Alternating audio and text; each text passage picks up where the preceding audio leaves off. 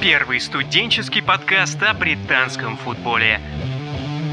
Альмар Акбари, Игорь Антюхин, Вова Янин. Туманный бульон.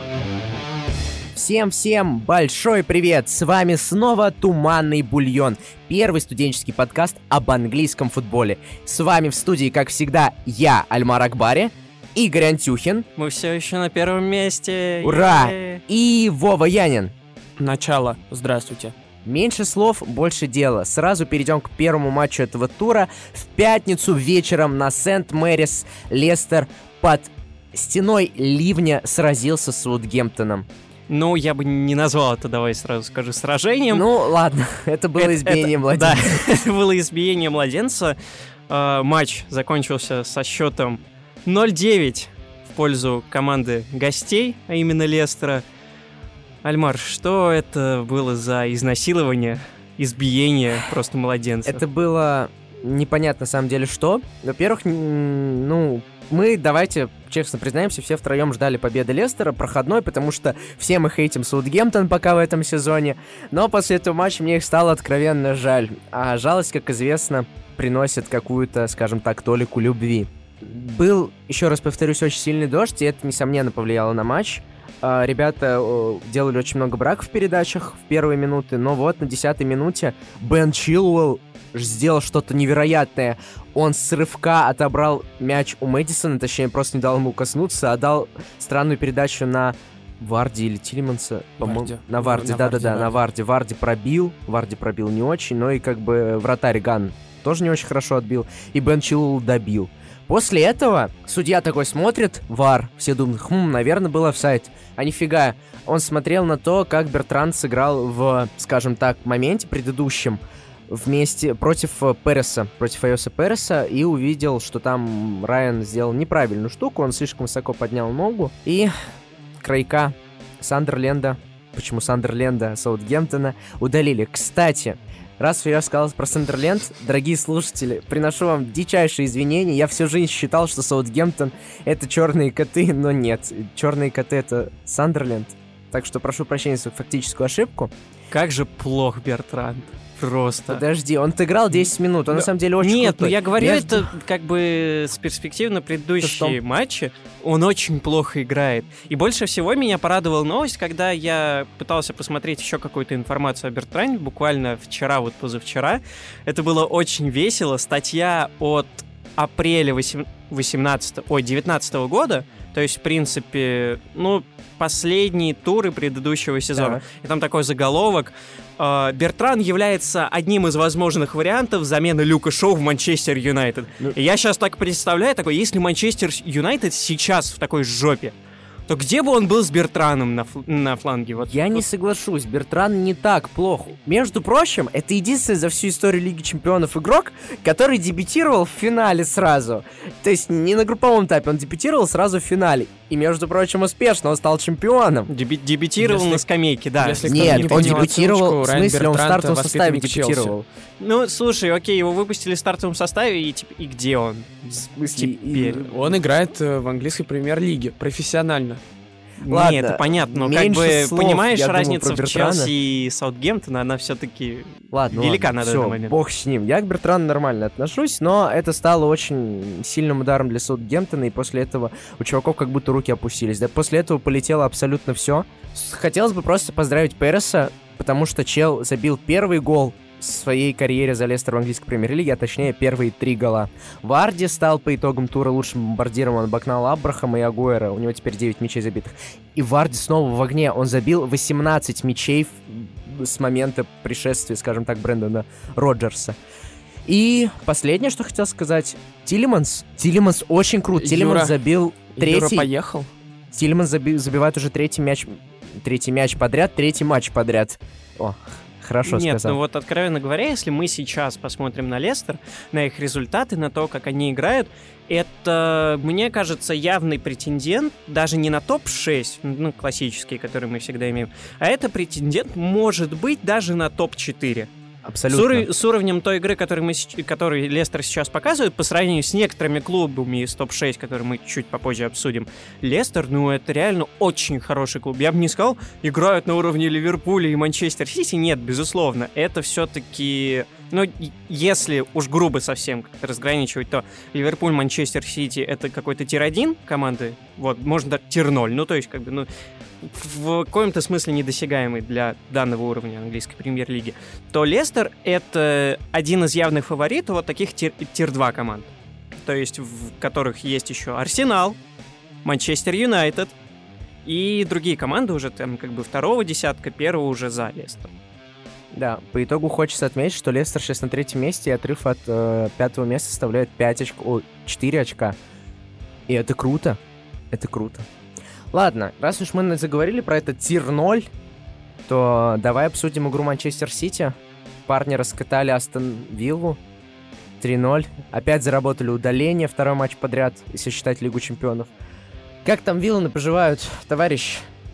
Наверное, Астон гениальный. Прекрасно. Ничего не изменилось в Бирмингеме за все эти две недели, даже неделю. Но потому что Астон Вилл продолжает играть так же гениально. Я не знаю, что можно про них сказать. Ну как, Сити, конечно, был силен, и у них было больше моментов, к девятой минуте их уже было четыре, а у Астон Вилла бегало три человека, а именно Магин. Э, Чудо. Это, если кто-то не понял, это Накамба, потому что его зовут Марвелос. И прекрасный Дуглас Луис, который был куплен как раз у Манчестер Сити. Ну и Джек Гриллиш. Джек Гриллиш сделал один рывок, и оказалось, что он бегает быстрее Минди. Неожиданные факты в студии. Но так, конечно, ну, перед матчем, перед началом матча было все понятно. У Вилл было немного шансов. Я бы сказал, что первый тайм, на самом деле, Манчестер Сити откровенно плохо провел. И даже Гвардиола после матча утверждал, что первый тайм против Астон Вилла это было ужасно. Он смотрит не на результат, смотрит на игру. И за первый тайм он готов убивать своих игроков. Это потому, что игроки Манчестер Сити не так много тактически фалили на половине Астон Виллы, поэтому Астон Вилла убегал в контратаке. Если так, то, скорее всего, да. Но потому что в первом тайме Сити, может быть, вальяжно играл. На, своей, э, на половине поля Вилла не фалил, и поэтому Вилла даже провела две опасные контратаки и могла забить. Но это же Вилла, Вилла не может нормально забивать. А, Мгм. также стоит еще отметить Мингза, который выступил как в знаменитой пословице «Мингс дал, Мингс взял». Мингс привез гол, потому что сыграл как-то непонятно против Жезуса, который на две головы его ниже.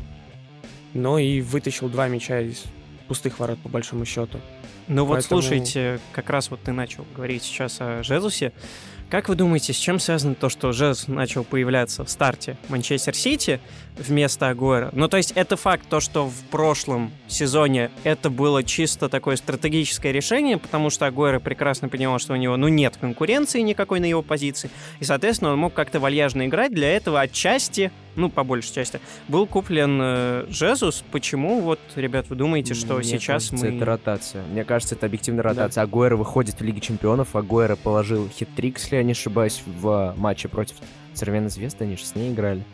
Да? Ну вот с чем-то таким, в общем, они играли, да. Так Ну, что Агуэро мне, в мне порядке. кажется, что такая ротация именно в сторону Жезуса в АПЛ и Агуэро в Лиге Чемпионов говорит о том, что господин Гвардиола наметил как бы себе путь именно Лигу Чемпионов, не завоевание каких локальных кубков, там вот этот знаменитый Карабао Кап и так далее, и в том числе английская премьер-лига, а он хочет все-таки взять Лигу Чемпионов. 10 ноября увидим. Но все, можно Ну да. добавить, Агуэро все-таки не молодеет. Да, Человек уже сколько в премьер-лиге? Лет 8 бегает, и уже Да обогнал. ладно бегать, сколько он забивает. Да, сколько он забивает, поэтому я думаю, все нормально. Да, забивает не меньше между... Мне кажется, он забил больше, чем Брайтон за все свое время в английской премьер-лиге. К слову о Брайтоне. Брайтон в героическом матче выдал феерию из голов. Опять забил три мяча, но при этом пропустил два от Эвертона. И в итоге победил 3-2. Вов, что ты можешь сказать по этому матчу? Я, если честно, хотел бы обратить ваше внимание на Мапе, которого вы отмечали в прошлом нашем подкасте, потому что человек видно, что старается, бегает, все хорошо у него. И еще привести небольшой статистический факт, Так. а именно, что на это, в этом матче, по мнению Андерстата, всего expected goals, знаменитая у нас статистика, э, каждая из команд должна была забивать всего лишь по одному мячу. Ну, и это подтверждается автоголами. В этом матче было забито два гола в собственные ворота, что, конечно же, говорит о несобранности команд. Но Эвертон понятно почему, потому что мы его не очень любим уже которое время, а Брайтон просто очень активно играет и поэтому пропускает. Я бы добавил, что на самом деле не так уж и не любим. Эвертон все-таки очень хорошо себя показал в матче против Вестхэма. И я до сих пор надеюсь, что Марку Сила все-таки встряхнет своих, и они начнут на выезде тоже играть лучше. Ну а перейдем к той команде, которую Эвертон обидел в прошлом туре, к моему любимому Вестхэму. Вестхэм принимал дома у себя Шеффилд Юнайтед. И знаете, ребят, во-первых, Ермола это круто. Я могу весь подкаст посвятить Ермоленко о том, какой он крутой, потому что парень в свои 30, если я не ошибаюсь, ему что-то около 30, он действительно сейчас является движущей силой Вестхэма. Вот в прошлом матче он не вышел в основе, и Вестхэм испытывал определенные проблемы с э, раскаткой мяча в центре поля, с началом атаки. В этом матче Ермоленко создавал кучу моментов для своих партнеров. Он при этом совершил там хоть и 13 потерь, но все равно на фоне других игроков это очень мало, потому что тот же Снотграсс терял мяч больше 20 раз. Кстати, о Снотграссе, он же Снотграсс, называйте как хотите. Он забил роскошный гол, а угадайте, с чьей передачи? С передачи именно Ермоленко. К сожалению, Вестхэм не реализовал два убийственных момента, которые создал также Ермоленко. И сам Андрей не забил, увы и ах. Но вот зато Шеффилд свои моменты все-таки реализовал в один гол. Там забил, знаете кто? Муссе. А Муссе забивал до этого, знаете кому? Арсеналу. И тут Муссе играл тоже не в основе, он вышел на замену и спас матч, по сути. Хотя по тому же XG Вестхэм должен был забивать 3, а у Шеффилда было меньше одного. В заключение про Вестхэм хотелось бы сказать, что Хименес, который сейчас стоит на замене Фабиантике, он, с одной стороны, бог, он тащит мертвые мячи. Он от МакГолдрика такой мертвый удар вытащил. Но при этом в следующем же моменте он на выходе сыграл отвратительно. Поэтому, поэтому очень нестабильно играет Хименес. И я боюсь, что это для Вестхэма добром не закончится. Мне кажется, что когда мы говорим о Шеффилд Юнайтед, для, для наших слушателей, которые любят ставки, совет ставьте, э, ну, что, что будет в матче с Шеффилдом минимум один гол, потому что либо Шеффилд выиграет 1-0, либо же он проиграет с разгромным счетом. Кстати, про Шеффилд вот хотел ставка. добавить.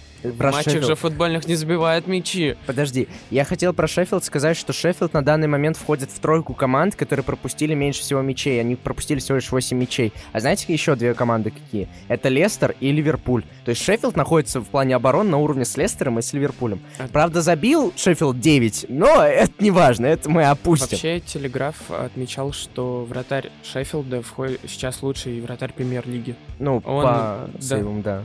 И поэтому... Он два мертвых мяча вытащил, конечно. Ну, и вообще, а второй лучший вратарь лиги — это Уго Льярис. Ну, потому что он сейчас не пропускает, да, это правда.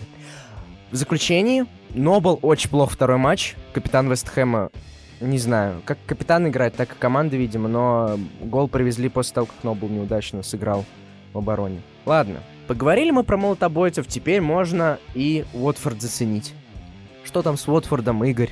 Где голы? Где голы? Буду изображать ну, Вову прошлого Уот, подкаста. Уотфорд, ну, от них можно не ожидать голы, вот, но от их соперника в этом туре Борнмута можно было ждать голы. Увы, этого не произошло, встреча закончилась 0-0, и на то есть как бы свои причины. Ну, если мы будем говорить о матче Уотфорда и Борнмута, нам нужна специальная рубрика для этого матча, которую мы представляем вам прямо сейчас. Игра была равна, играли два говна. Изначально, если мы посмотрим на положение этих команд, Уотфорд сейчас идет 20-м, и в случае победы над Борнмутом, если бы они там забили, выиграли и так далее, они могли бы претендовать на место, наверное, 18... Ну да, 18 и 17 что хотя бы чуть-чуть отдалило бы их от 20 позиции, которая является критической в любом случае и говорит о моментальной отправке в чемпионшип в конце сезона. Вот. Что же вы так любите-то в начале сезона, ну, в середине сезона говорить, ну все, они вылетают.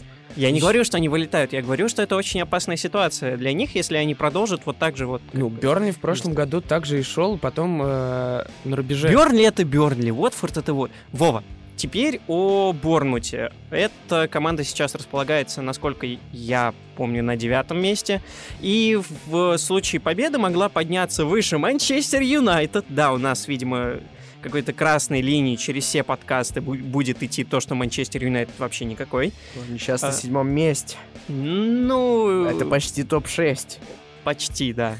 Ну, а если по, сам- по самому матчу, то Бормут, он в предыдущих матчах вообще не забивал в трех матчах. И это является повторением как бы их результата с... Первым повторением результата с 2017 года.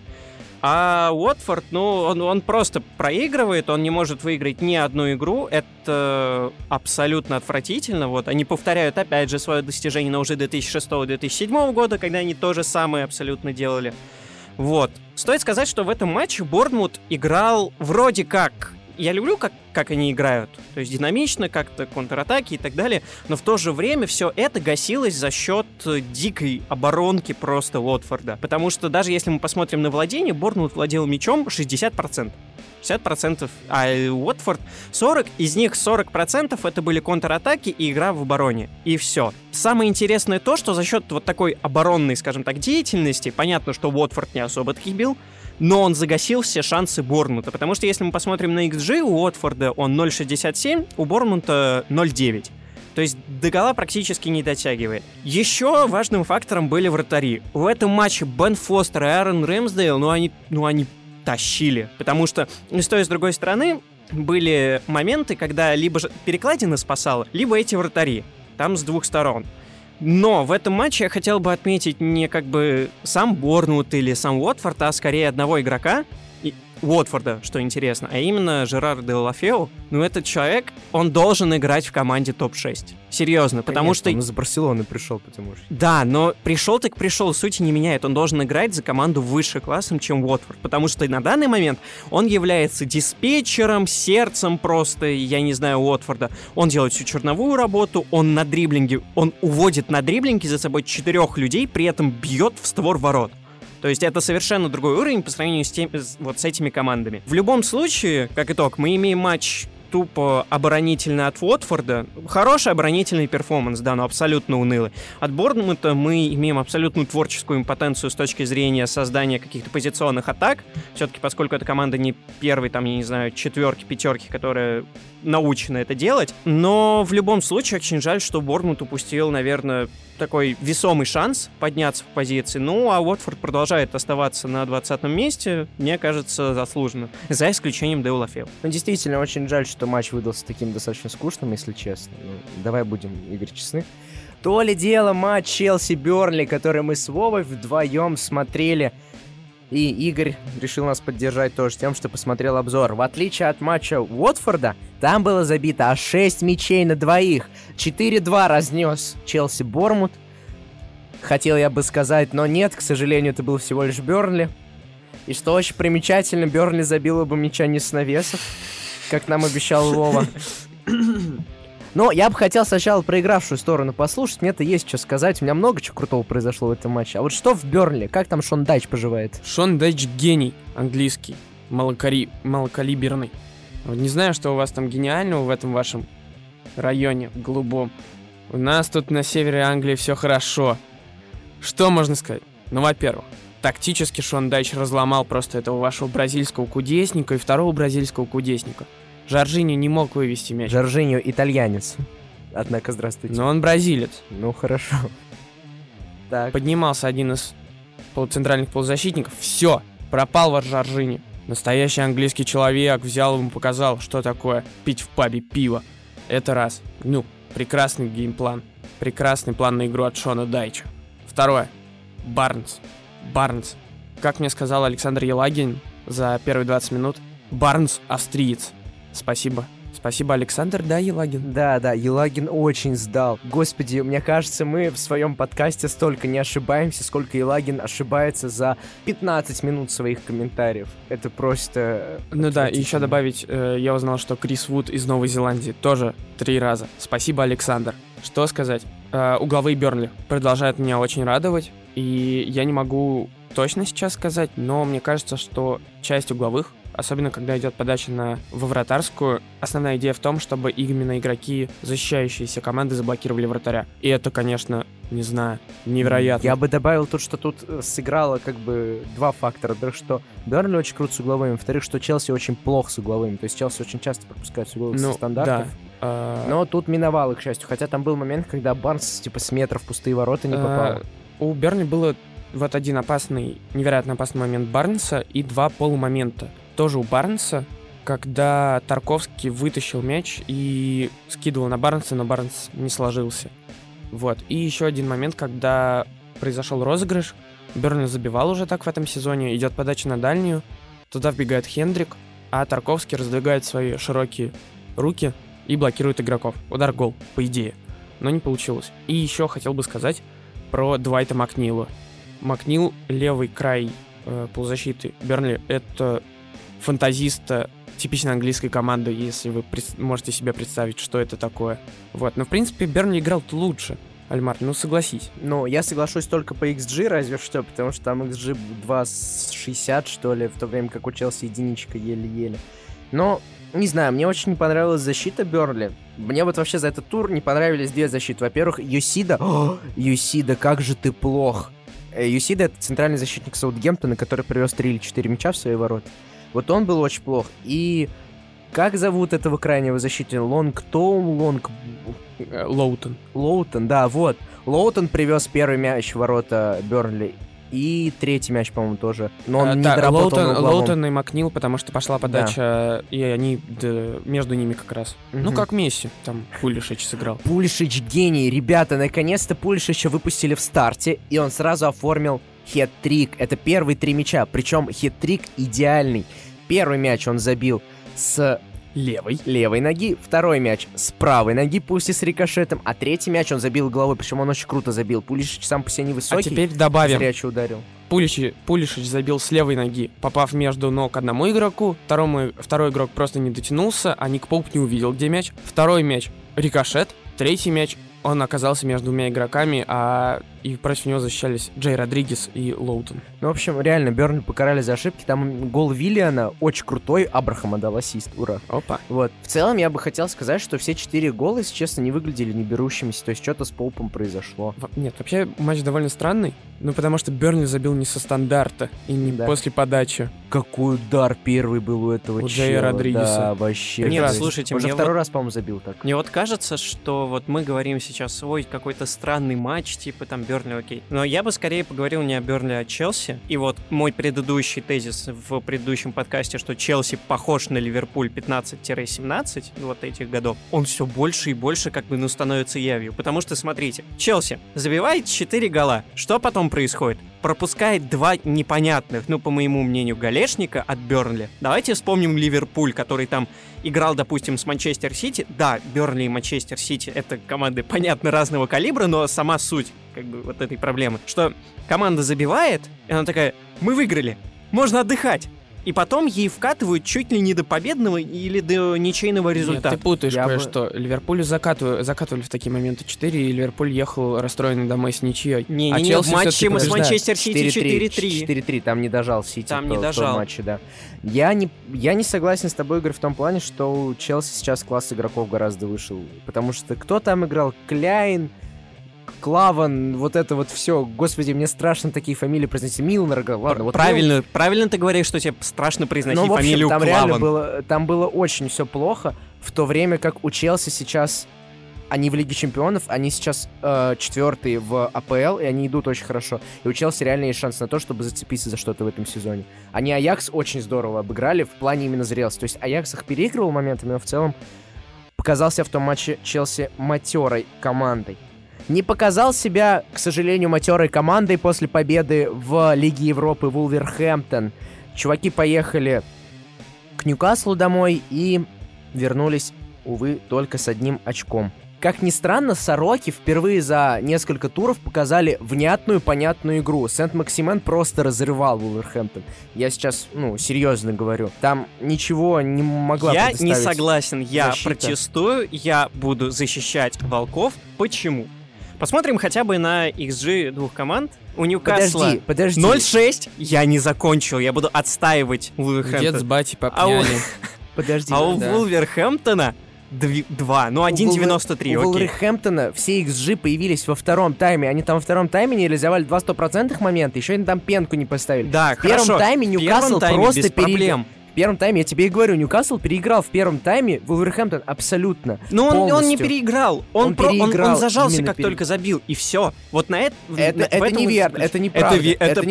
правда. Ньюкасл Ну, после гола разделилось на три играть. эпизода. Ньюкасл забивает, типа в самом начале они в равных, Ньюкасл забивает, Ньюха- Ньюкасл уходит просто в глубочайшую оборону и начинает прессовать Вулверхэмптон. И то же самое происходит в самом конце матча. Я не согласен. Первый тайм на- прилично Ньюкасл отыграл. Прилично, я, да. Я согласен, я поддерживаю. Хорошо, я- я, я бы также так болею за. Вулверхэмптон, Игорь, но все равно. Первый тайм остался за Ньюкаслом полностью. Вулверхэмптон меня очень расстроил в первом тайме. То ли дело второй, я согласен. Все мы радовались, когда Вулверхэмптон забил наконец-то.